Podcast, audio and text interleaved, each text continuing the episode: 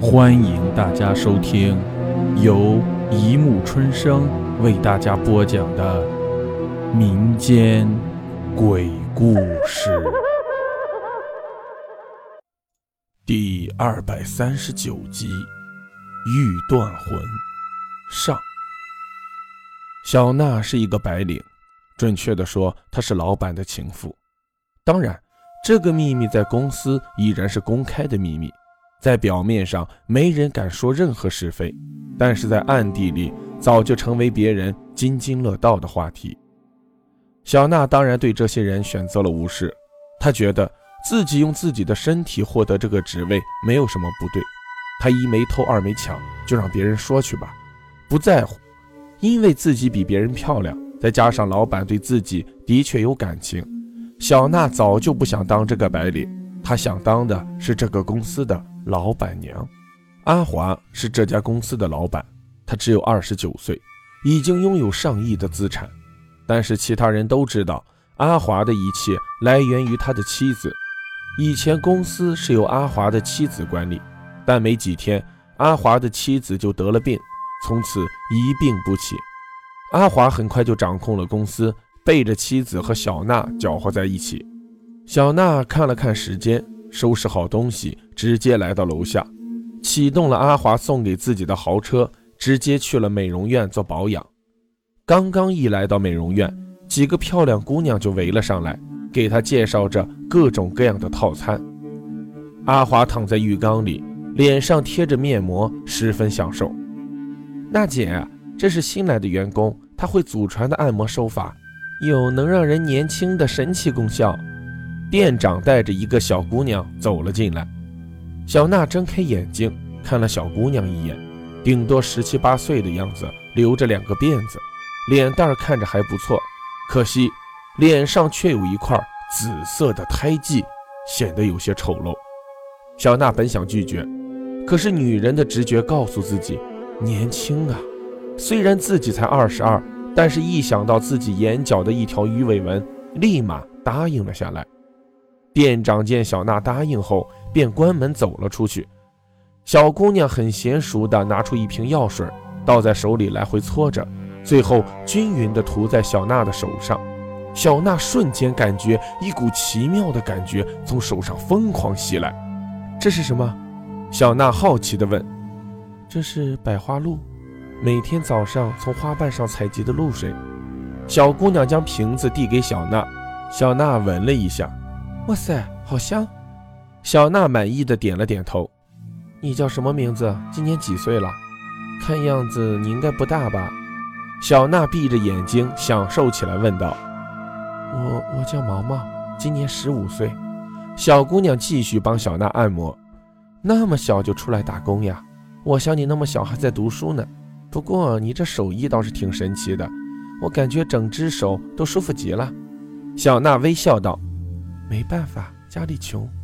毛毛也笑了笑，拿过浴巾示意小娜起身。小娜趴在床上，她将面膜拿下来，顺手扔在了垃圾桶里。毛毛看到小娜的容貌时，眉头微皱，但瞬间化解开来。毛毛双手好像点穴一般，在小娜后背快速地活动起来。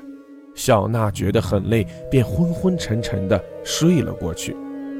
一个多小时后，小娜睁开眼睛，看了看时间，起身穿好衣物，在照镜子时，发现自己眼角的那丝鱼尾纹竟然不见了，这让小娜那叫一个欣喜若狂。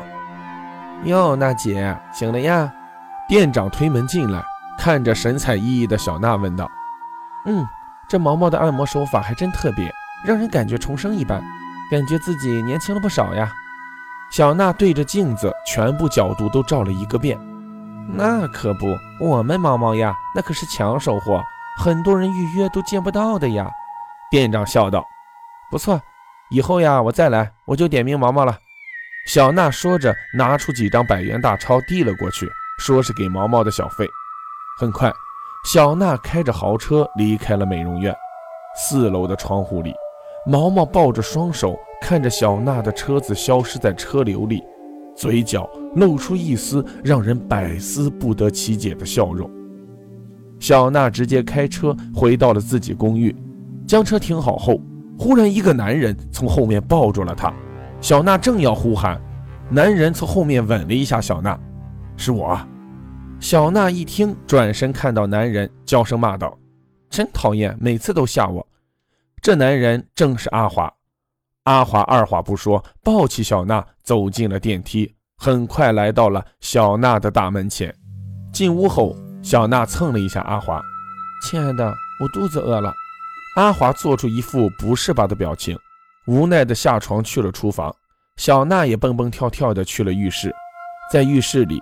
小娜拧开水龙头，却发现没有水，只能无奈的再次回到床上。这时候，电话铃声响了起来，却不是自己的。小娜拿起手机，看到的是一个她熟悉又陌生的号码。当然，目前来说还是自己的老板娘。小娜二话不说接了电话，她觉得有必要向这个女人示威了。喂，请问你找谁？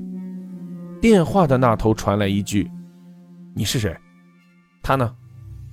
我是谁不要紧，但是他现在正给我做饭，而且每天都会给我做我最爱吃的东西。”小娜说话时嘴撇了一下，一脸的挑衅，虽然对方看不见。电话那头传来一阵疯狂的变声的大笑，小娜的脸上露出一丝奇怪的表情。要是其他的女人，肯定早已破口大骂，而这女人貌似刚刚看完了一个笑话一样。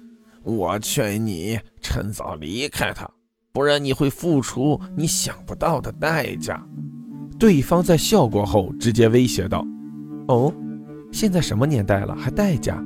要不要我告诉你地址？你认为阿华会视而不见吗？嘿，我劝你好好休息吧，病妇。”搞不好啊，哪天你一激动就这么走了。小娜冷冷地说完，挂了电话。但对方立马又再次打了过来，小娜直接拒接，最后将手机关了机。